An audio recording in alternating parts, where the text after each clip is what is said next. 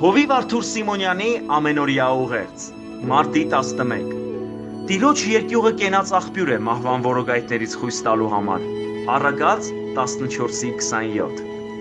Այսպիսով մենք հասանք 9-րդ օրհնությանը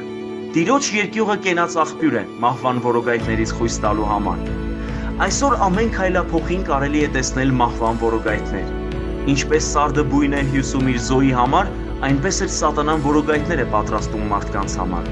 Եվ այդ որոգայթներից փախչելու միակ ճանապարհն է Տիրոջ երկյուղը։ Իհարկե մենք կարող ենք սայթակել, ընկնել, բայց Տիրոջից երկյուղ ունեցող մարդը միշտ էլ ոտքի կկանգնի։ Եթե մարդը երկյուղ չունի, մի անօրենությունից կգնա դեպի մյուսը, բայց Տիրոջից վախեցողը օրեցօր կսրբացնի իր ճանապարհը։ Դու կարող ես քննել քո կյանքը,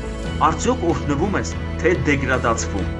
Եթե ապրում ես մեղքերի մեջ, որոնք օրեցօր ավելանում են, մի մեղքից սնվում է երկրորդը, երրորդը, չորրորդը, հինգերորդը եւ քեզ զրկում Տիրոջ փառքից, պետք է գիտակցես, որ ունես Տիրոջ երկյուղի կարիքը։ Եթե վախը կամ ֆոբիան մտնելով մարդու մեջ այլևս չի հեռանում նրանից, ապա Տիրոջ երկյուղը հեշտությամբ կարելի է կորցնել, եթե չպահպանենք։ Սիրելիներ, Տիրոջ երկյուղը մեզ ազատագրում է ամեն տեսակի մարդկային վախերից, քանի որ մենք լցվում ենք սիրով իսկ սիրո մեջ վախ չկա։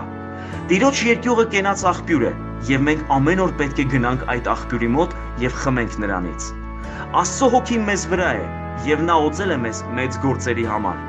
Եկեք լցվենք Տիրոջ երկյուղով եւ հեռու մնանք մահվան որոգայթներից, որոնք ամեն օր եւ ամեն ժամ պատրաստվում են մեզ համար։ Եղեք օրհնված։ Ամեն։